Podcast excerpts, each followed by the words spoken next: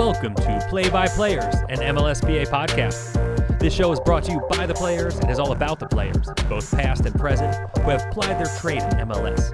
You'll hear about each player's journey into the game, their careers and life after the game, on the field and off. It's all on the table. Now here's your host, former MLS player, Bobby Boswell. Hey, everybody, welcome to another episode of Play by Players. Today we are joined by a 10 year professional player. He played in the USL, was called the A League then, but the USL. He played in MLS. He was a member of the US men's national team.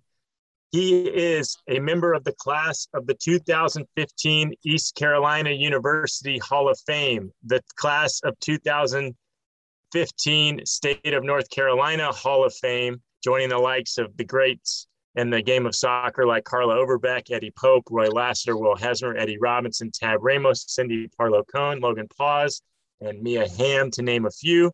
He is a two time Supporter Shield champion and a U.S. Open Cup champion. He's played over 250 professional games across all competition. Please welcome to the podcast my friend Clyde Sims. Thanks for having me, Bob. Thanks. What's going on, man? How Not you doing? much, eh? I'm doing well, doing well. Yeah, ma- maintaining. I think trying to get through this uh this virus like everyone else is. Yeah. Yeah, I I, uh, I was looking at your uh, you know your we talk a lot on Instagram, and uh, Mhm. today I looked at some of the old photos, and they're not that old, but you have pictures with your shirt off, and I went straight to the gym right after work. I just I did a hundred sit ups. I did hundred sit ups just to try to you know uh, embrace uh, the, the healthy body that you have. Right. I I, don't. just try to be an inspiration, you know. Well, yeah, you're good. It's working here. It's working here. So I, I, uh, I I was excited when you said you do this. I, I think you're one of the most lovable guys we'll probably have on this podcast. Um, you know, I've, I've never, I tell people I've never met anyone that uh, didn't like being around you. Um, and that includes Stephen deRoux, who uh, you used to make fun of for dancing anytime music was on. So, um, you know, you have one of the most contagious laughs of anyone we've ever uh, had on. And the, the goal is to get that laugh to come out during All this right, we'll interview. see. We'll see if anybody can do it. I think it's you. All right. Well, uh, first, I want to say hi to some of your family members. Uh, I know I got to know Kendra and Cabria when uh, we played together. So, hi to the sisters, your twin sisters that are listening. And uh, that starts us uh, where you're from in, in North Carolina, uh, Jamestown. Yep. Um, you know, it's it's uh, kind of for those that don't know, it's between High Point, Greensboro, Winston Salem. I know you have the Research Triangle in Raleigh. Do you have Mhm. a triangle for where you're from? Is it called something No, cool like that? I, oh, we were like the uh, Piedmont. Piedmont. Um, uh, it wasn't like a district. It was just called Piedmont. Yeah, that was Okay. it. So it was like um, Jamestown, uh, or sorry, High Point, Greensboro, and Winston Salem. Winston Salem, Okay. Forest is. Yep. Well, the important thing is, is uh, that's a really big hotbed. I know I named some of those people from the Hall of Fame. Those are household names in American soccer. Um, you know, talk to us a little bit about North Carolina being a, a real hotbed for for soccer when you were growing Yeah. up. Yeah. I mean, it's one of those things. I mean, when you're growing up in an area, it wasn't until we got older playing soccer and traveling with soccer that we saw other areas, you know? So all we knew was North Carolina. Um, and, and after traveling around, uh, it was great. I mean, think about the weather. The weather was awesome. Um, you could play soccer for most of the year, you know? Um, and that, that's great. Obviously, the more, more, you know, I live up in Boston now, and like there's a long part of the, a lot, a lot of the year where it's just not, it's not feasible. So, um, we were lucky to be down in North Carolina with the warmer weather, and um, with warmer weather, we had great like great fields. Um, Bryan Park, I know a lot of guys probably played there because it was like when I was growing up, it was like the best um, place to play. It had probably almost 20 fields, and all of them were um, just as good as any field we played in uh, professionally. Um, it was it was awesome. Um, So, so, And- so very very similar to the RFK auxiliary field then. Yeah, exactly, exactly. yeah, uh, at times that field was nice, but the, um, yeah, yeah, uh, it was it was cool, and we um, we also didn't know how good we were until we started playing like tournaments. Like when I was okay, when I was growing up, we we we won state cup one season, right, and then we after that one season, it, it wasn't a fluke, but it wasn't like we weren't we weren't favored to win for sure, and we won, and then every every good player uh, in the area, and then players were traveling from like an hour away, two hours away. Uh, many of the guys listening probably know Will Hesmer. Will Hesmer lived an hour away, or uh, probably like an hour and a half away, and he came to our team. We beat his team in the final, and uh, all the good kids from that team came to our team, and then we just became a powerhouse, like little, little old Jamestown, and we won state. I think every every year until I graduated high school. After that, well I, well, I was gonna say, and you were the Jamestown Jammers, is that right? Yep, Jamestown Jammers. Yeah, yeah. And it's yeah, such a small town that uh, after a while we had we had more age groups, but after a while it was like just us. It was just our age group, Jamestown Jammers, and then that was it. well, no, it sounds it sounds like uh, it sounds like y'all are ballers. I I think uh, for those that listen to this podcast, we focus a lot on um, you know the mascots and the the you have some pretty cool ones as we'll see uh, as we go forward. But uh, the Jamestown Jammers, if if there was like a thing that would describe Clyde really well. Like the Jammers is definitely a team name. Jammers, um, yeah. and and you kind of mentioned uh, how good y'all were up through high school. You were a two sport athlete and pretty good at, at basketball. Not not many people. Uh, you know, I, yeah. it's funny. My roommate in college played basketball up until high school or through high school, and you know, you uh, played basketball as well. It's not really common with uh, soccer and, and crossing over. But talk to me a little bit about being a basketball player. Yeah, yeah. So uh, the, the way I, I started playing soccer, um, my dad was a basketball guy. He knew nothing about soccer. Growing up, they didn't have soccer. They didn't offer it, uh, not even in schools. And so he was a basketball guy. Um, when I got to the age where I could play sports, um, basketball season was probably like probably four or five months away. And he wanted to get me into something immediately. So soccer was about to happen, put me in soccer. Um, but he, he, like I said, he was a basketball guy. And so um, I was playing basketball every single year. I, I, was actually better at basketball growing up than I was at soccer um, growing up. And then uh, I think, and I, I talk to my dad about this all the time. I gravitated towards soccer because basketball, like we we would um, on the way to the game, during the game, after the game, he was like on my case about it every everything because he knew basketball. He was a basketball guy, and and, um, and he knew I had a lot of potential. Um, and then with soccer, he was silent. He all he did all he did was support. He I score a goal and he'd be real excited and, and, cheer. But other than that, he didn't know anything, so he didn't he didn't say anything. He didn't have anything to say. Um, and so I think I we talk all the time, and and uh, that's the big reason why I gravitated towards soccer. But um, yeah, I was I was like starting point guard um, for the uh, varsity team like sophomore junior year. I I stopped playing after junior year. I didn't play senior year because I had already um, basically got my scholarship to go play soccer at East Carolina University. I didn't want to risk injury. Um, so I just, and I realized it wasn't tall enough. I'm only five nine. And uh, yeah, so I just, I gave it up. Gave it up. Well, well, and, and he was, he was your basketball coach, right? You growing up, yeah. For a long up. time. And, yeah. but he didn't, but he didn't coach. Uh, I, I know he was, I know your family was always really active and coming to all your, you know, anything they could. Um, yeah. So I know he didn't coach you in soccer, but he was always there. Well, he, um, he was actually my first coach, Bob. Sorry. So oh, was first he? Rec, yeah, first rec team. He got um he volunteered and he was the first coach. He had to buy the books to learn the rules and stuff like that. But um after that first year, he was he was done. He was done. But yeah, so he, he coached one season. Did, and did he want you to did he want you to play basketball as well, or was he okay with with you making a decision to just go soccer?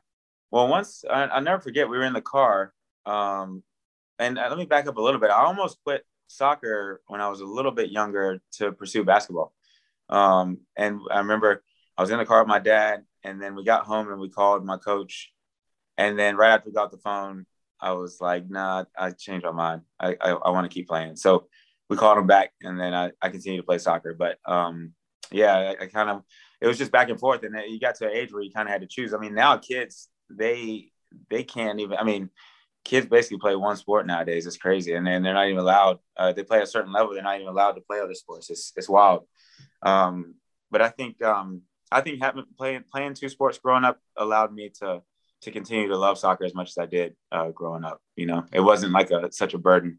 Yeah, and I know you talked about almost quitting. I, I think it was um, we can we can move to high school. And wasn't your club? Did your club coach become your high school coach? Is that did I do that? did I do my homework right on that, or is that wrong? For soccer? Yeah.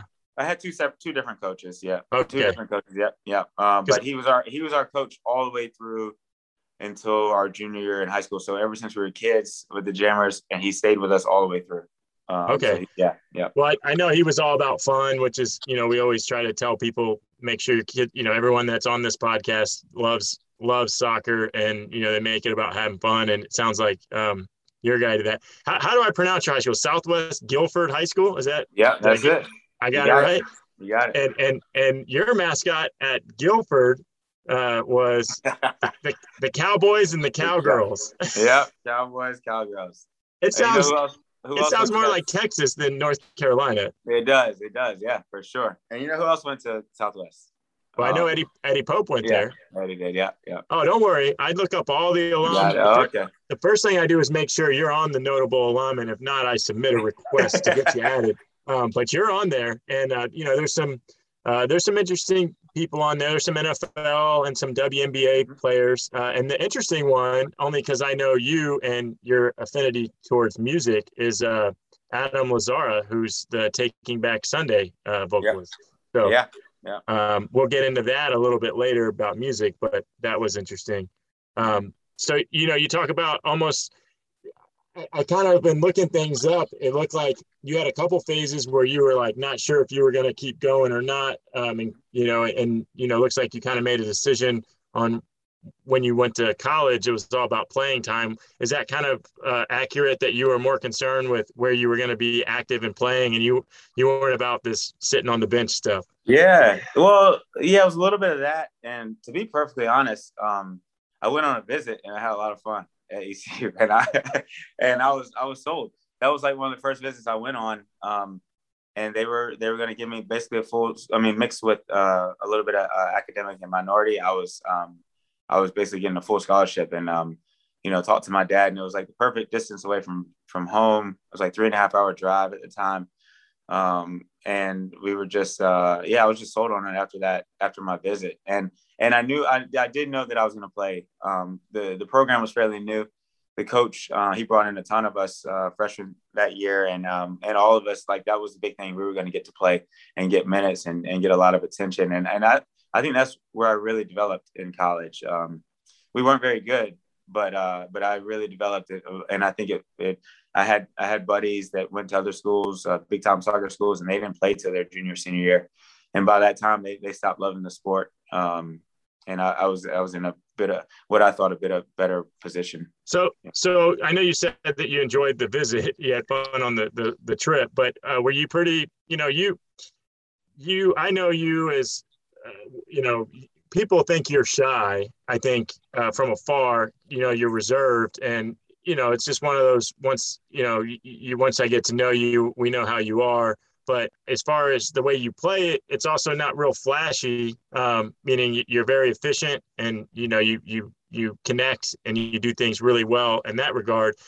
Did you feel like you were recruited to places you should have been recruited, or um, or was it one of those where, you know, it was just like you knew you believed in yourself and you found a coach that believed in you? Uh, just talk to me about the yeah, recruiting that was process. that was a big thing. I think uh, coach, the coach really sold me. Um, a lot of the big time schools, I got just letters, right? No, not even not even a phone call or anything like that. Um, and and even on my club team, I wasn't even um, I wasn't. I, I, mean, I was one of the top players, but we, we had a really good club team, and we go to different um, tournaments and um, where college coaches would come show up.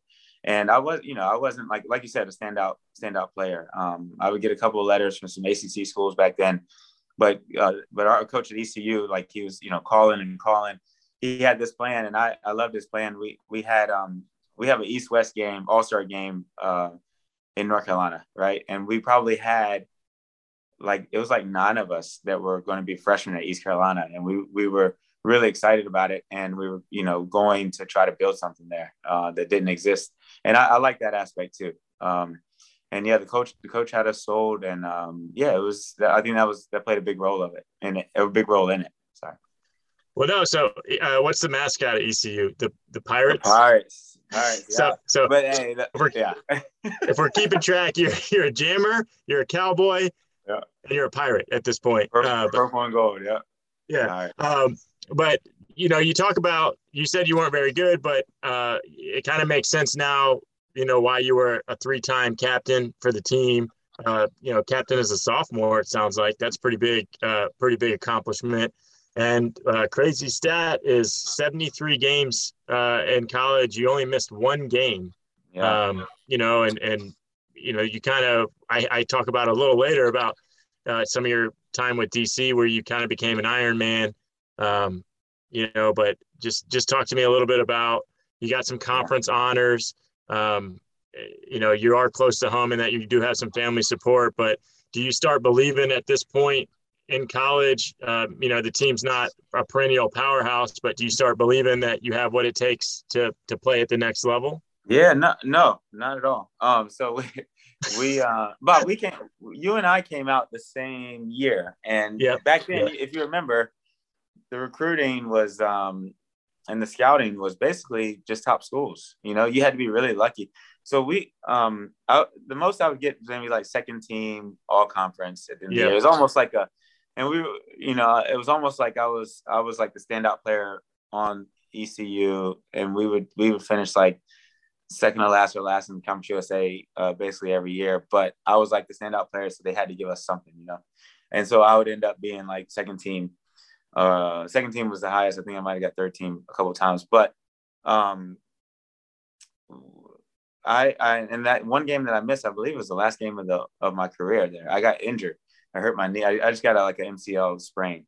And so um, I, I, majored in construction management and I thought that I was, I was set. I was um, about to start an internship um, at the end of, it was that my four years was up and um, I had to do my 500 hours to, um, to get my degree.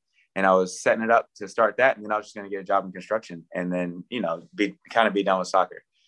And my coach at the time he wasn't letting that happen. He was like, he was like, I, I really believe that you can, you can play at the next level. Uh, what what that level is, I'm not sure, but I, I know I, I really believe. You know, I see kids come out and and do it all the time, and I really believe you can do it. So he forced me to go to Richmond Kickers. Were having just a weekend uh, walk-in tryout, and uh, and it was exactly that. Like you had all all kinds of people showing up to to go to that tryout, and then um, but let me back up. I we um we applied for the MLS Combine and nothing. I didn't get anything. Nothing back. Uh, I don't even think they answered it. Yeah, it was. It was, it was I don't even think I got like a no, not this year type thing. Not just nothing back. And so you know, my coach made me go to this tryout. I went and I um the the coach uh, Leigh Cowlishaw at the time offered me a contract and I, I, um, so I still had some school left. I had like a, um, like a semester left, and I told him that I, I would love to, you know, finish. But at that time, the A League, um, like you mentioned, at the time it was called A League. Now it's USL.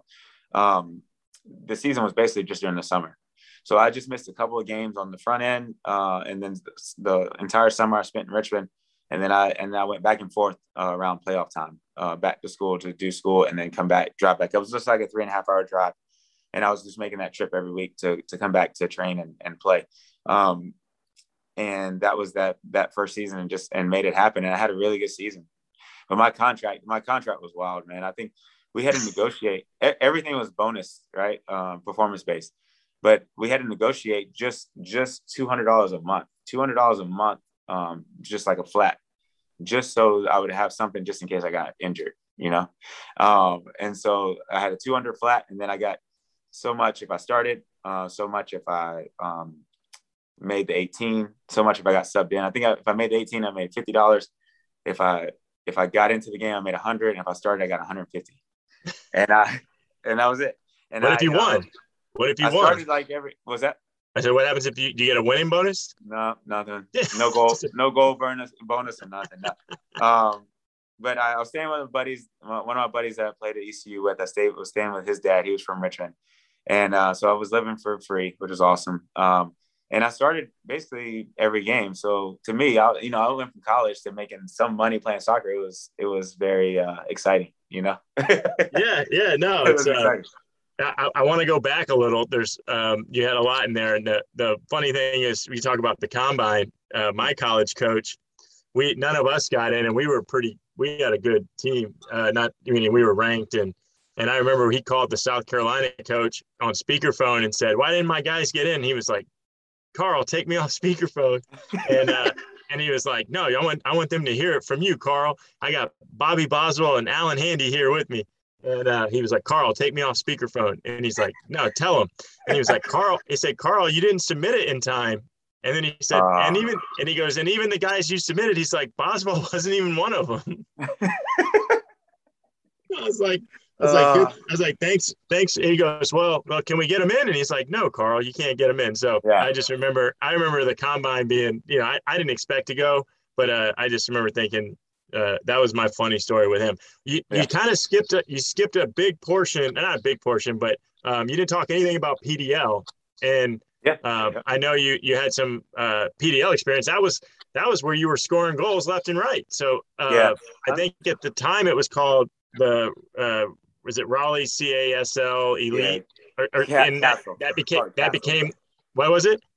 They called it Castle. So that Castle. Yeah. Oh, okay, that makes sense. Yeah, yeah. I'm learning. I'm still learning how to read. But but the uh, then that was the team that ended up becoming the RailHawks, and now it's like it's all kind of crazy names. But yeah. um, you know, did you did you have a pretty so, good experience doing that? Yeah, I'm, I'm, glad you brought that up. I kind of forgot about PDL. Um, so that was basically just during the summers. Um, you had to be playing at a university, and I think you couldn't you couldn't have more than three guys from the same university. So um, or from the same school, and they did that so you just couldn't. You yeah. just could not, yeah, um, have a whole team playing together. The whole, the whole Clemson, the whole Clemson, Clemson team on yeah. one team. But but it was great because it was in Raleigh, so you have all those schools. We had UNC, we had um, we had Duke, we had NC State, and at the time, those were the big time schools. Um, UNC, one year I was in school, they were they won the championship. Uh, they won NCAA, and and here we are, uh, myself actually, I was the only one from ECU. We became some friends with some guys from Campbell, uh, some of the smaller schools, because they had to make a full team. And so we, some of us got on those teams, and that is where I gained a lot of confidence. Um, I was able to play with, um, play alongside of these kids that played at um, ACC schools, um, and you know, top top ten schools in the nation, and and like playing well with them. Um, and I felt like I I kind of belonged, um, and yeah, I gained a lot of confidence uh, playing those summers. I used to drive Raleigh's like an hour from my house, right? And so uh, used to drive an hour to training, hour back, probably three times a week we were training, and then wherever we went for the weekend. It was a lot. It was a lot, yeah. But um, but it was um, it was definitely worth it, and and the the whole atmosphere was just great. We had a really really knowledgeable coach. Um, uh, he had a ton of experience, and and um, it, it almost felt like a professional atmosphere uh, compared to you know college. But it, it was really cool. What and then you know, so you kind of jumped ahead with the you talking about how you ended up at Richmond. Um, where did you have any interest at all from MLS? Like, did you hear any rumors about supplemental draft, or it was just nothing? Nothing. nothing. No, no. After the combine, um, we just didn't hear back. Um, there, there's nothing there. Nothing there. So it's just Haley. And was Richie in Richmond with you? Yeah, we played one season together. So yeah. t- talk to me a little bit about. I mean, for those oh, that yeah. don't know who Richie Williams is, um, I, I don't I, I know Richie from uh, crossing paths with him, but um, everyone's got great Richie stories, and oh, it had yeah. to you know for a guy in your position, um, it had to be a great guy to have just yeah. you know just from learning from him. Yeah, yeah. Um, so Leigh, I mean, sorry, um, Richie was coming. It was I think it was his last season playing soccer ever, and it was my first season. And so I, um, because we talked about briefly that Eddie Pope um, went to the same high school as I did, and so I followed Eddie's career he played at DC United. Richie was there, and so I knew who Richie was. Uh, I used to, you know, every DC United game that was on, I, I tried watching, and Richie was always there. Um, and so I, I, knew who he was, and and he was coming back um, to play for Richmond where he started, and um, and it was great. We played in the middle together, and I did all the running for him. But uh, but I learned I learned so much from Richie. Such a such a smart player, and um, he he was awesome. He was awesome. He at, at that time he couldn't move well. Um, and and Richie's a smaller guy, so it wasn't like he was his stride was long and he and he was getting older and, and he just um, but he just did so much with his communication and just his his mind that um, I learned a lot from him. It was it was awesome. Awesome to play alongside of Richie. Yeah. Well, so you, you talk about you played a ton of games there. Um, you had a great season, and then a lot of people don't realize this, uh, but U.S. Soccer Federation and the players were in a in a dispute back in 2005, you know, around that time. Yeah. And and they had to uh, the players basically were locked out. So in order to field a team, uh, they brought in, um, and I'm going to use the word scabs because Yeah. because that's Bryan Namoff's word, and I've got a great story about that. um, they bring in uh, scab players to fill the roster, and uh, you know you're one of those guys. Talk, and I think that the the joke was that one of your coaches told you, "Hey, you're going to get a call from the national team." Um, it's not a joke; like this is real, um, and you're going to be going to men's national team camp. Yeah, I was at the movies, and I was back at school um because this was the off season for A League. I was back at school finishing that last semester, and uh, or actually, I think I was done at this point. And it was my my girlfriend at the time, so it was still at school at ECU, so I was down visiting. Got a, I got a, uh, I came out of the movies, and I had so many um messages like voicemails. I, I don't even know if my phone had text back then. Uh, message voicemails and missed calls. And so I look at it, and I, uh, I had another number saved. I had my coaches, uh, my assistant coach at Richmond. I listened to his voicemail first, and he told he said something, but I didn't even know what he was talking about. To be honest with you, I like I, it, it was, it was, um, it wasn't even in my mind, you know, that because I had no idea there was even a, a strike or anything. Um, I had no idea, you know. Obviously, I know the national team and I know who the coach is and and this and this and that, but I had no idea what was going on. And so he, I couldn't even understand his message. And then I listened to the other messages, and then I hear Bruce Arena, and then, uh, and I'm like, what is going on? So then I call my coach, and then I talk to him, and he explains it. And it was just, it was, it was wild. We, so yeah, we, we were the Scabs. They had to fill the team, so they called in A League players, and they didn't even know much about us. Um, they knew I had a good season. I think I was the youngest guy that they brought in. Um, it was a lot of guys. Our team was really good at Richmond. A lot of it was probably like six or seven of us Richmond players, and then like probably five or six from like I think Rochester was good at the time. John Wilson was on the John Wilson. yeah, John Wilson. And so um, we go into camp. We just show up, and we're in uh, we're in LA all of a sudden, and and everything's happening in a hurry because they we gotta we gotta play a World Cup qualifier. Not even like a this isn't a friendly or anything like that. A World Cup qualifier against Trinidad and Tobago. Um, that was the next game, and so we had we had like two weeks to prepare, and we're in our off season, so we're not even in, in shape. We're not. I mean, like we're not even in good shape. We're not even. Um, we hadn't been playing. Um, you know, I had been at school like partying, and so uh, we. You were still you were still in good shape though. I mean, we were in shape, but we weren't in, we weren't in playing shape by any means. Yeah, yeah. I mean, our, our season was only maybe two and a half months long. Um, so okay, yeah, so we weren't in playing good playing shape, but we show up and uh, and we're just we're just piecing things together. We're um, Bruce and the, the crew is putting us through, um, you know, training uh, like any other camp. Um, and so we were there for we were trained for about a week. And I, I remember we were out to eat, and I was out with my Richmond buddies, Richmond teammates, and I got a call and it was Mooch. Um, you remember Mooch? Glenn, yeah, he, Glenn Meyer, Glenn, that's Glenn yep. Myernick. Yep, and he um he called me and he was like, "You are you by yourself?" And I was like, "Yeah, I can be." So I stepped away from stepped away from the table, and I, I talked to him, and he said, "I don't know if you've heard yet, but the strike." Oh, actually, one of the buddies' wives had heard about it. She called him while we were at the table, and yeah, this is kind of funny. We can make we can make a movie off of this. I, I swear. So we're at the we're at the table and we and we're having a beer and we're and because we found out the strike is over, so we order beers.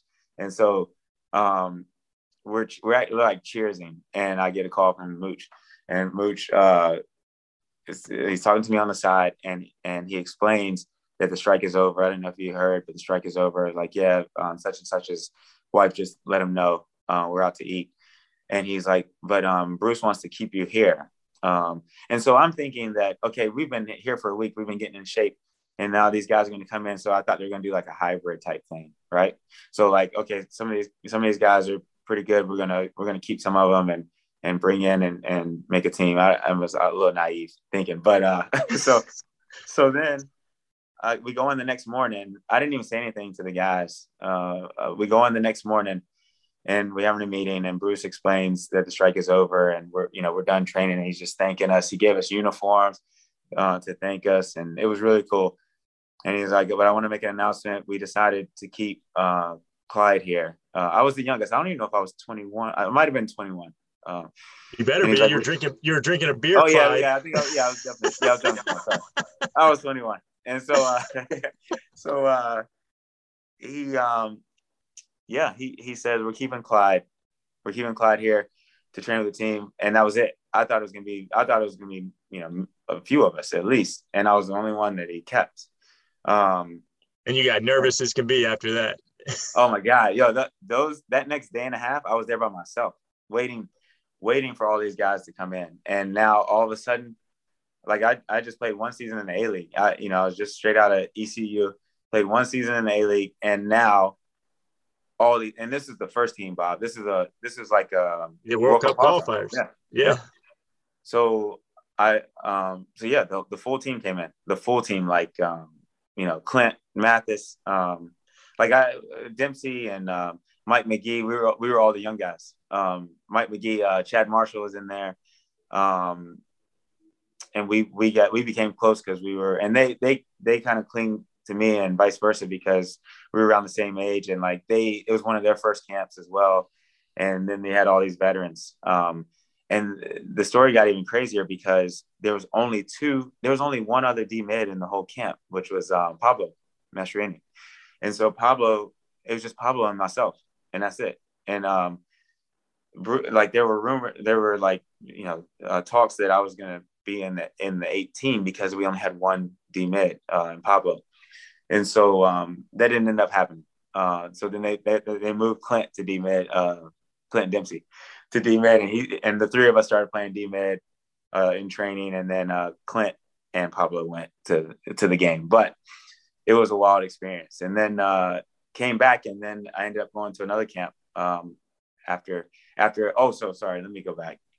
That that happened, and then all of a sudden, I, I just got so much attention yeah, yeah. I was gonna say now you're on everyone's radar. Yeah, yeah. Now I'm on everyone's radar, and I and we go. I go back to school, and then I was there. I mean, back to uh, East Carolina, and I was there for maybe a week, week and a half, and every day it was uh, DC United had discovered got my rights at the time. Some discovery. I can't even remember all the rules. You're, yeah, you, you were you were a discovery player because they yeah. discovered you because you lived you played in Richmond. yeah, exactly, exactly. So DC um, had my rights.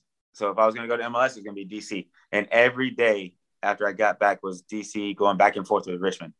And Richmond was not, uh, and I got uh, Dan Segal. Um, I ended up just signing with him. Uh, he he seemed nice, so I signed with him. That was my agent my whole career, uh, and he's great. He's I, I, wouldn't have picked anyone else. He's awesome. I like Dan. Dan, Dan, Dan is my agent too. So uh, yeah, yeah. Hi, hi, Dan. We love we love you. Yeah, yeah. and so uh, um, DC's they're just going back and forth, back and forth. Um, the Richmond was just asking for so much, and I believe it was Dan that called Richmond and was like, "Look, you're gonna you're gonna mess this up for Clyde uh, in, in, the in the end of the day." Like, um, and so they came to terms.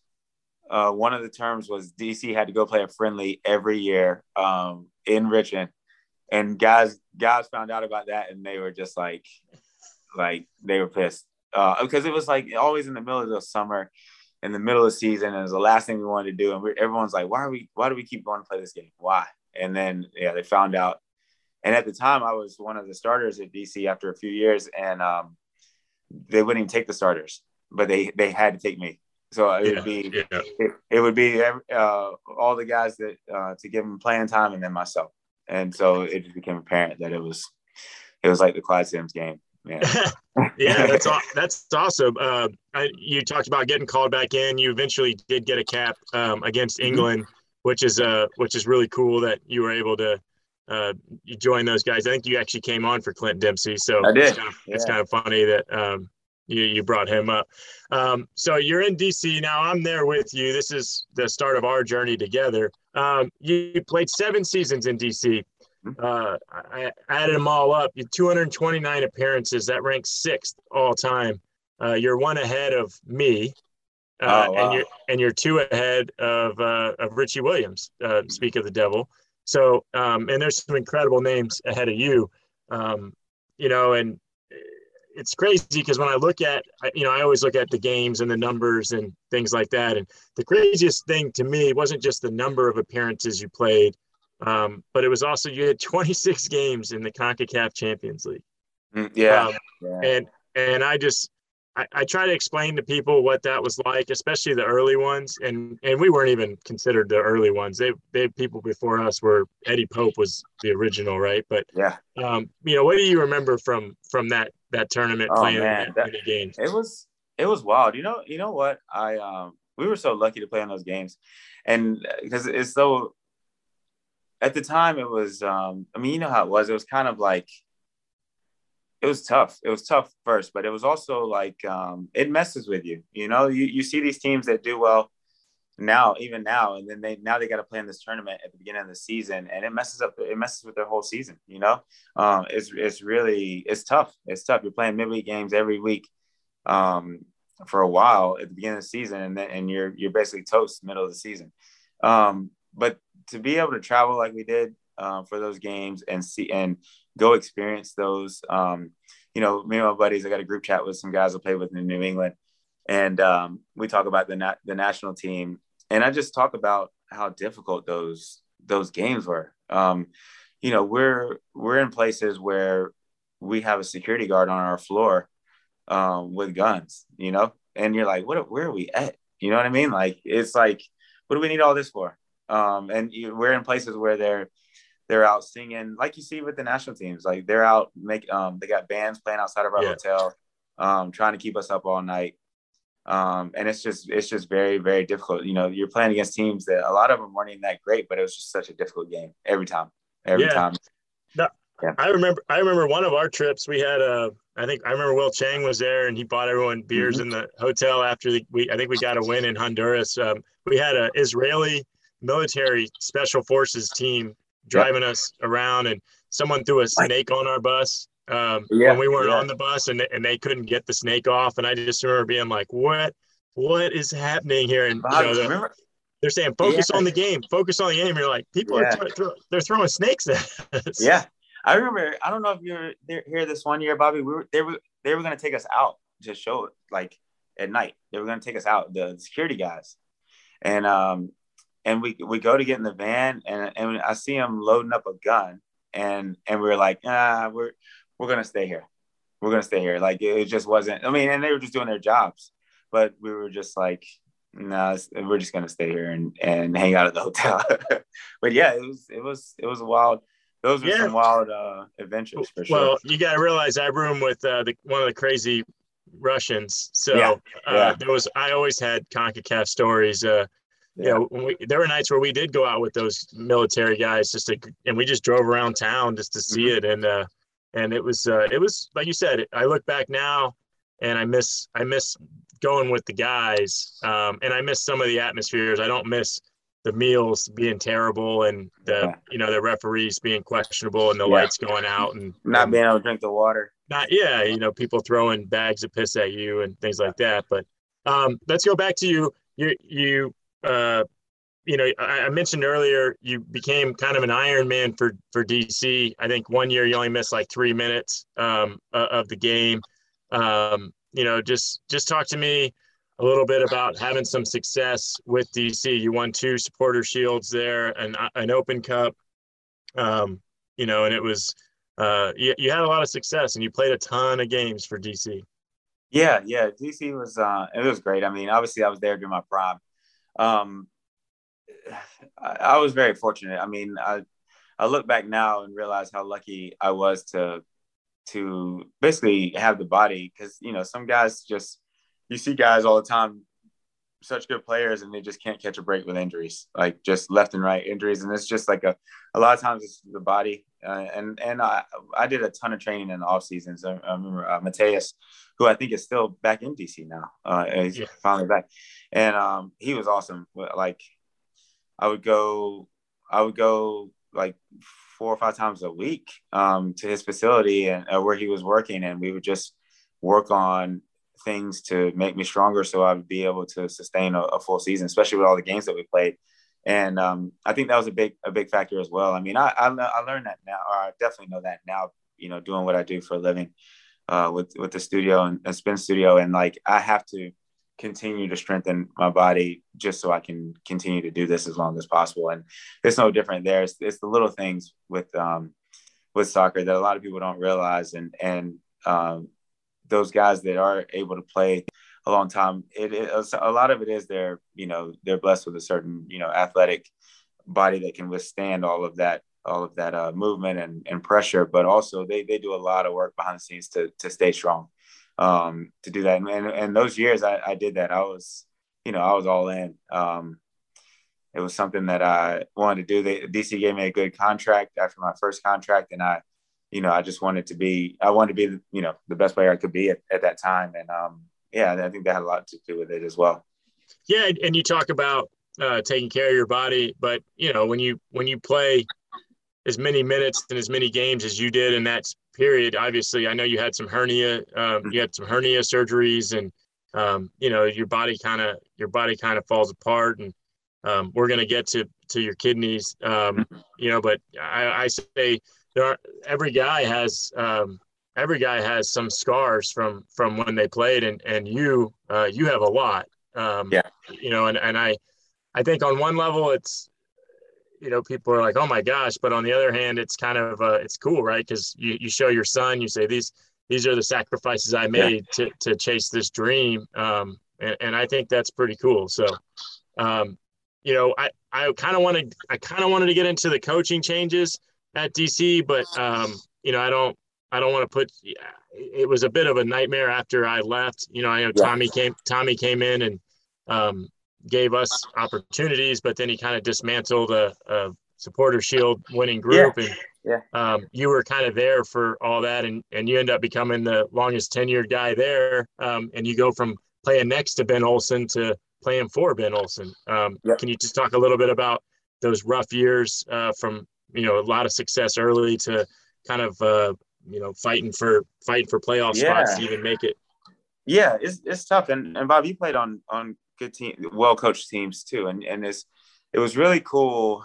Uh, it definitely helps me with what I do now and and managing um, a business to see the good and the bad. You you almost learn more from uh, the not so good um, you know, coaches and support that you have versus the really good ones. Uh, a lot of times you take the really good ones for granted. Um, I look back at, um, you know, the, the, best years we had were under Peter, um, for sure. Um, and, you know, Peter had, yeah, I mean, he was just uh, the way he, the way he went about things was, um, it was good. I mean, we were, we were the youngest guys, Bob, when we were there. And, um, I don't know. Peter had a way about him that he he had you wanting to run through a brick wall. It was it was it was wild, and um and he was great. Um and then you know you see other coaches that don't do it as well. Um, we, um, you know, I saw coaches in my career that were really fo- it was all about them. You know, is what it was about their success. Um, to me, when Peter was at DC, I can't speak for Peter after DC. Uh, I know he had a lot more control in other other spaces, but um, but when he was at DC, I mean, he was um, through my career, throughout my career, he was one of the best coaches that I had uh, for sure. Um, and uh, yeah, I mean, just the little things. But I remember when Peter used to, he used to walk out with us. All the yeah. other coaches, yeah, he'd be on the all the other coaches would be on the golf cart. Peter used to walk out, and he'd pick another a new guy every day to walk with and just talk to him and about anything. Um, yeah, yeah, it was great. He was great. Yeah, um, I, would say P- Peter, you knew where you stood at all times. Yeah, and yeah, and he would he would he wouldn't sugarcoat it, but he was. Uh, I always say he was. You know, I don't like using the word man enough anymore, but he was uh, big enough, even though he's this little guy. He yeah. was big enough to tell you the things that uh, that you needed to hear, and yeah. and you knew where you stood. And every guy on the team whether they wanted to or not, had to had to walk with him one way or the other. Yeah, um, yeah. And and um, you know, he was. Yeah, he, Peter, I think he he understood the players from a player's standpoint. He did, he did, and he didn't tiptoe like you said. And you know who else was like that? Um, that I had uh, a little bit of experience with was Bruce. Okay. And there's no, and you always know where you stand. And but and he's gonna let you know ahead of time. You're not gonna be if everybody's healthy. You're not gonna be a starter on this team. But this is this is where you're going to be and this is exactly why i need you um, and and he and he still finds a way to have you buy in you know um, you know I, when i talk to people about coaches and and the you know how just the effect that they have on the team is it's a, it's so much bigger than a lot of people realize you know you're with you're with the coach every day they have so much they have their finger on everything you know they yeah. they have their they have control of everything every little thing um and I've and I've been a totally different player under one coach, and then a totally different player under another, where I felt like I just didn't ha- I didn't have any control. It made me wonder if I was even a good soccer player sometimes, you know. and then under another coach, I felt I felt like I was on top of the world. Um, yeah, yeah. And so you, well, you see, yeah. Well, um, I you know I, I think it's interesting because you did have some success, um, and then you know uh, 2011 comes around, and you you not you don't get protected. They don't pick up your option, um, and at, were you were you ready for a change at that point, or were were you upset about it, uh, or just kind of indifferent on it? Um, yeah, no. I, at, at, that time, I, I wanted. Um, I thought I wanted to coach after playing, and at that time, um, I was ready to see something something else. Um, yeah, it was just it, it, it, had just been time. I mean, I didn't expect them to pick up my option. I, you know, I had some injuries towards the end of that end of that run, and my my salary was super high uh, after my contract, and I didn't expect them to pick it up. Um, and rather than uh, wait to try to negotiate with them, I, I went ahead and went into the draft, um, the reentry draft at the time, and um, I was excited to see something new. Um, and I ended up in New England. Uh, yeah, New England it, Yep. And and this uh, your your time in New England is very perplexing to me. Yeah. Um, because you only played in New England for two years before you retired, but I feel like when and, and I, I mentioned you're you're fifth, you know, you're in the top five, top ten all time DC United minutes. Um, but I feel like you're more of a New England guy and maybe it's because you live there and, yeah. and, i know you i know you work with the team you've done some media and i know you coach a little on the side and you do some stuff up there um, you know and that's where your home is that's where your family is um, but it's just interesting because it wasn't like the two seasons you were there you know you you you essentially are play, replacing an irreplaceable guy in Shalrie mm-hmm. um, yep. you know and and you know fans are you know, it's New England, right? They're Boston. They, they have opinions on everything. Um, yeah. But but I feel I feel like they embraced you and you embraced that culture and that team. And I almost feel like you're you're more aligned with New England than you are with DC in your current life. Oh, current life for sure, for sure, yeah. Um, well, so when I came to New England, Rie was still here, and yeah, I knew that. I knew that. I'm yeah, just saying. We, oh yeah, yeah. But we we had um, I think a, a lot of reason why they embraced um, me because the games we did play together, we had some really good games. I mean, we we went in, and I remember when LA was really good in 2013. We went in and like like beat them pretty good uh, at their place early in the season. We um, we were good, and then we had some injuries, and Shalrie had to move to the back line, and then Shalrie had some outs with the um, you know uh, upper management, and and he was a designated player at that at that point, and it's always tough. Um, we call him Shaz. He he played with um, he played with Jay, and then Jay was the coach. He was Jay's captain, and then Jay was the coach. And so that's always a difficult dynamic, you know. Um, and so Shalrie, they they sent Shalrie to Chivas um, USA at the time, and we didn't get much time together, but we we had some good, really really good games, and I was really excited about that because um, we battled our whole career, you know. Yeah. uh, yeah, whenever DC played New England, and uh, such a good player uh, I learned a lot from Shalrie, but to, when we when we went in together, it was we were really excited. Um, but it didn't last long. But uh, but yeah, I mean, I think New England they appreciate guys that just go go all out. You know, they they they work hard. They they're gonna give their all to the team, and and that's what I did. And that, that's where I basically tried. That's how I played anywhere I played. Basically, that, that was my job on the field, and um, and I found comfort in that in playing that way. And um, yeah, that was that was just me. Well, let's uh, you know, let's.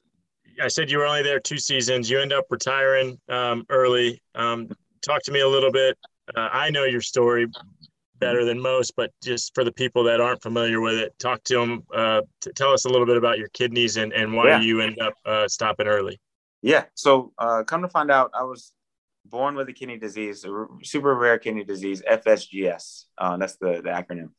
And so basically, it's a kidney disease. It's so rare that they don't really do much research on it because it's just not worth it. Um, that's how rare it is. And um, it just takes away your kidney function over time. It can happen really quickly or it can happen sl- super slow. And mine was super slow. So we discovered mine when I was young. I was going to my pediatrician they noticed protein in my urine, did some tests. protein in the urine is not uncommon for young kids. So they give you a, um, a steroid, prednisone, that usually knocks it out, and then you're good, good to go.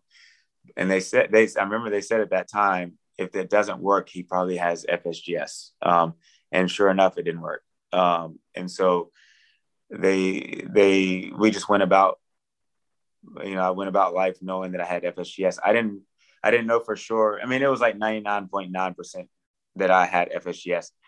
We didn't do a biopsy until my uh, in between my two seasons at uh, with the Revolution. We did a biopsy, and then I was uh, finally diagnosed with FSGS. But we we pretty much knew.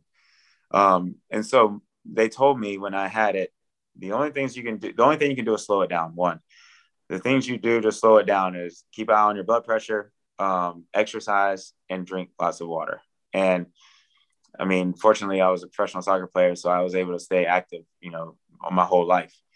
Um, and then we, I, I, would take medication for blood pressure to keep that down, because the way it works, the higher your blood pressure goes, the worse it makes your kidneys. The worse your kidneys get, the higher your blood pressure. So they just keep going like this. So if you control the blood pressure, you can you can keep the kidney function um, somewhat okay. Um, and so throughout my career, probably when I started playing professionally, I was probably already at like 50% function, um, kidney function. Towards the end of my career, when I, um, my last year or so in England, it had gotten down to 20%. Once it gets to a certain percent, you got to start dialysis or you got to start, you, or you, you need to start talking about getting a, um, a transplant. And so, what happens with your kidneys? Your kidneys release all your toxins. Uh, every time you urinate, um, the kidneys are flushing all toxins out of your body, uh, and and toxins are in your body, all you know, coming in your body all the time.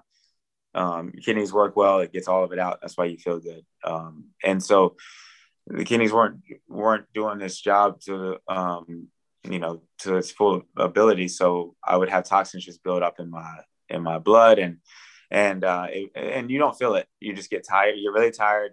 Um, whenever I get little injuries, Bob, um, it, it took me like so much longer to recover. I'd be sore after games for like probably like another day and a half than other guys, um, stuff like that. But you got used to it. You know, I, I used to take naps every day.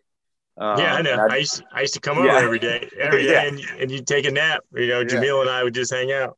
Yeah, but I, I thought I was just, you know, just somebody that needed naps, you know. Um, and um, but that was it. That's all you really knew. And then we just watched it. We watched it. Whenever I had to take like painkillers or anything like that, my kidney function would go down. And then I then I stopped taking it and then it come back up. So I realized how bad that was for me. Uh Toradol shots, that would that would crush it. And then I and then I wouldn't do it, it come back up. And it was so it was so difficult because you you want to play, you know? You're there to play. Like this is what this is I mean, this was fun. This was really good fun. And and you want to be there for your team and your teammates and and uh, you want to play. And so there'd be times where i had to make a decision to to do some stuff to continue to to play um, versus not play uh, that you would normally do that everyone else was doing. Um, but they would affect my kidneys um, you know more so than anyone else because i had my kidney disease. And so it was like it was just it was tough the entire career. And then t- towards the end of my career in new england it just got to a point where I would get a. I, I used to go to sleep perfectly fine. I'd wake up, couldn't even walk. Like maybe I got kicked in practice the day before, and and you know adrenaline, whatever, you didn't feel it. Next morning, I wake up and it's swollen, uh, and I have to do all of this stuff before practice to get to a point where I could train, just to train. Uh, I had turf toe at the end of my career, and that basically did it. Like that was the most frustrating thing. Um, that's what you see. And and did you tell teams? I mean, I, I guess you weren't completely sure, but did you feel like if you were upfront and honest with these teams about, hey, I might have an issue, that do you feel like you would have been punished? Oh no, well they knew, they knew. So Did everyone everyone knew about it. Everyone knew, yeah. Um, like Goody, you know, in DC, at DC, I was kind of on my own, um, and I was a kid. You know, I was um, and it, it's one of those things out of sight, out of mind. Like I didn't want to think about my kids. I felt fine and I and I it was just like something I'm just gonna you know I'm gonna play and I'm gonna deal with it later. When I came to New England, and, I, I'm a firm believer that everything happens for a reason. When I came to New England, and obviously everyone knows about the hospitals up here and, and the care that you can get up here, uh, and the knowledge. Um, the first thing my physicals, they knew about my kidney disease, and they they set up appointments for me with a nephrologist. and they made sure I went to all my appointments. Um, they scheduled them. They they I, if I had to miss practice, I miss practice and go to my appointment. It was awesome. It was awesome, and I didn't really get a grip on my kidneys until I came to New England. Um, and that is one one really good thing I have to say about the Revs um, in the way I was treated with my kidneys. And they didn't hold, they never held it against me. They always did everything they could to um, make sure that I was going to be okay and keep an eye on it. Um, and so that's when I got a, a, real grip on my kidneys, and it got to a point where it was getting low, getting low, and then um, I had a chance to go play one more season. Um, I was I was talking with uh, San Jose actually, and then it got to a point where I was like, I don't I don't know if I want to. If I do anything, it's going to be one year, and I don't know what kind of, kind of situation it's going to be. I'm going to move all my stuff out west for one season. I always wanted an excuse to live in California, but at that point, I just I just called it. I remember um, calling my uh, she's one of my best friends uh, and my ex at the time, Katri. Um, and I remember calling her and I said, I think I'm done uh, playing. And and um, and she, uh, supported me in that. And uh, and we weren't together at the time, but uh, still really good friends. Um, yeah, we can get into that. But uh, and then uh, uh, and then I called I called Dan right after that, and then that was that was it. And it's so crazy. I never forget. I got the phone with Dan, and I told you I mentioned I was having trouble with turf toe, my toe, and it was just a pain. Uh, it stopped, I, like, it stopped hurting. As, as soon as I got the phone with him, I didn't feel it. I didn't feel it. It was crazy. It was. I feel like it was stress just built up, and then yeah. I let it go, and then I, it was it was good. Well, you brought up Katri. Um, talk to us a little bit about, um, you know, you end up needing to have this, have a liver transplant. Um, I know she made a she made a big sacrifice, and you know, uh, talk to me about finally uh, getting not just one but two kidney transplants. Yeah, two. So I had another friend, uh, Portia. Um, I was friend, really good friends with her and her husband uh, when I played in DC. They lived in Baltimore, and, and we just became really, really good friends. Portia was a nurse, and when I needed a kidney, um, she donated a kidney. I didn't get her kidney. They have this thing where they can um, they put you in a program, they match you up. So I was getting, I was getting this kid. This other this kid was donating a kidney to his mom. Portia's kidney went to the mom, and I got the guy's kidney. He was basically the same age as me. Um, so it worked out really well. Um, and then the kidney just did not take. Um, Portia's kidney went to the the lady, and hers was awesome. Uh, I think she's still. Um, I've met I've met that um, mother and son, and uh, I, I, believe she's still doing really good. The mother, um, and but my kidney did not work. It just did not. It didn't take for whatever reason, uh, and that was a, that was like the worst week ever. Uh, just I okay, so they put it in. They go to check it out the next day. They have to go in and do another surgery the next day to try to make some adjustments. So then we go back in and they're just waiting for it, waiting for it to come back to maybe like two days and then I had a I had a um, vein bust inside inside, and it was just literally something out of a movie. I never seen blood like projectile, just straight out of my straight out of my scar and straight out of my stomach. They had to go in again, and then when I woke up that time, uh, they had taken it out. They just said it's just not working, and so um, I, put me back on dialysis, and I went on dialysis for like another year, and we just waited for another kidney. And so we are waiting for a kidney and um, I was registered in Georgetown in DC and in MGH in Boston. So whoever got a kidney first, I would go. Um, I got another call from Georgetown maybe like a year later, and uh, they're like, we, "We have a kidney for you. We're going to schedule a surgery, um, and we're going to call you call you back." And it was really exciting.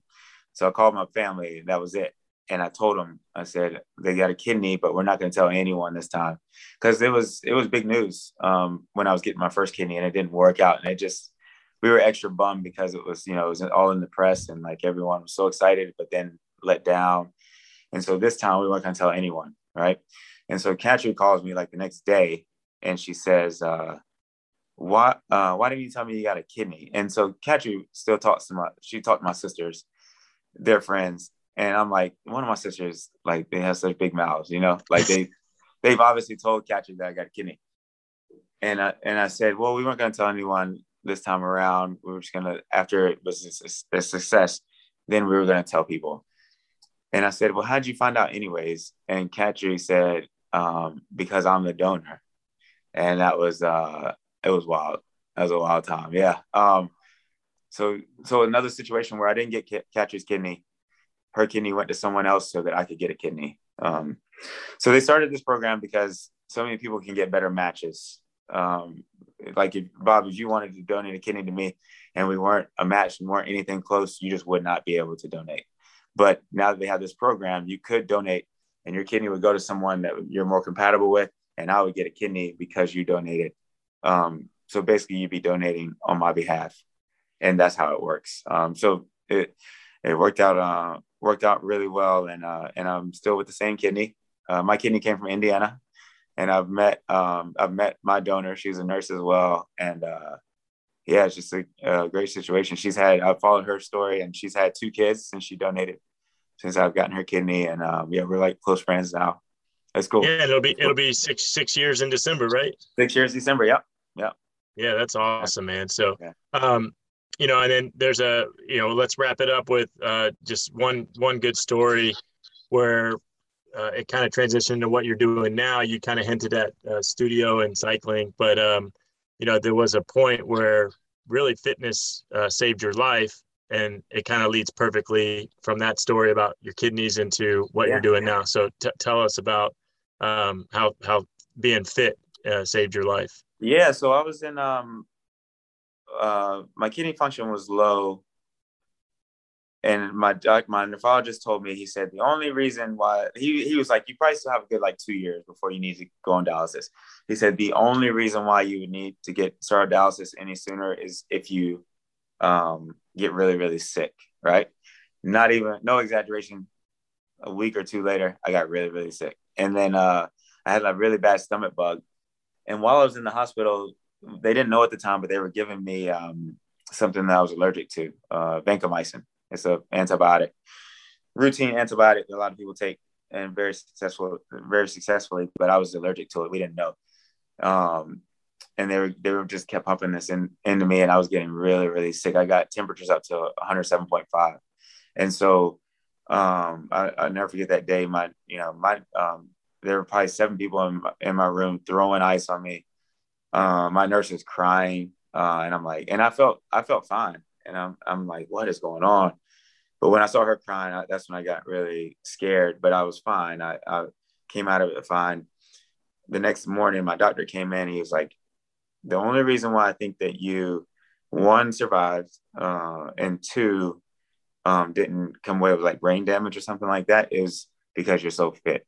And I, and I had just come off soccer season. Um, and that we at that point we had already decided to do the studio, but that like solidified it. Like you know that that is my you know my goal. I you know a lot. I know a lot of people. There's a lot of just a lot of different philosophies around fitness and body positivity and and this and that. But to know what being fit actually fit like um, did for me, I wanted to bring that to other other people. Um, and it because it, it, you know it, it you know we've all been in better shape and then in worse shape. We've all been there um, even myself. And you you you know you feel better uh, nine times out of ten when you're in shape. I mean physically you feel better. You get up you can you can move better you can um, you can withstand more more things during the day. And and obviously for me to withstand uh, what i did in the hospital be, just because i was so fit it was just um, and it's just something went off in my in my head. And so ever since then i've been um, full-time at the studio. Um, like you mentioned before i do some other things. Um, i coach like one-on-one soccer with kids. I, I love doing that um, in small groups. I can't commit to a team. I love to coach a team but i can't commit to a team because i just work so much with the with the studio that uh, you know with a team you have to have a set time that you're meeting. Uh, i can i can shift things around for one-on-one training. So i do that I do radio for the Revolution. Uh, so I'm on the um, 98.5 the Sports Hub, and so myself and and Hardy, he's the he's the personality. I'm just like the analyst. So like I, I talk. No, you're the you're the personality, Clyde. Yeah. tell, tell, tell people it's called Revved. Um, in, and you have six locations now. We do, we do. Yep. Yes. Uh, so and, and during COVID, it's been like an assortment of different things. We've done pop ups here and there, and um, so it's Revved. R E V is in Victor apostrophe D. D as in dog. So Rev apostrophe D, revved, revved indoor cycling. Yep. Yeah, and, and- that, And, and then I know y'all you also have a podcast. If you enjoy listening to uh, Clyde, there's a it's Born for Greatness, a Revved podcast. You can Mm-hmm. hear him there. He already told you you can hear him on the radio uh, calling games. And uh, you know, I just encourage I encourage those that uh, that are in the New England area go see him at at the studio because um, you know there's fewer fewer people in this world that will put a smile on your face like uh, like Clyde will. So um, listen, I, I can't thank you enough. You know, uh, it's amazing. Your story is just so incredible. Uh, you know, and it's incredible that you're. I think the most fascinating thing in this whole, I knew a lot about um, a lot of your life before, but I didn't realize the inductions into the Hall of Fames. Um, I think that's just a huge honor. It couldn't have gone to a more deserving person. And, uh, you know, you were always a great teammate um, and you're always a great professional. So I'm not surprised that, um, you know, you're having success and, and your new passion. And, um, you know, I just can't thank you enough for coming on the podcast today. Anytime, Bobby. I appreciate you, man. It's Clyde Simms, everybody. Thank you for listening to Play by Players. Visit playbyplayerspod.com for more episodes or subscribe wherever you get your podcasts. This has been a production of the MLSPA. Learn more at MLSplayers.org.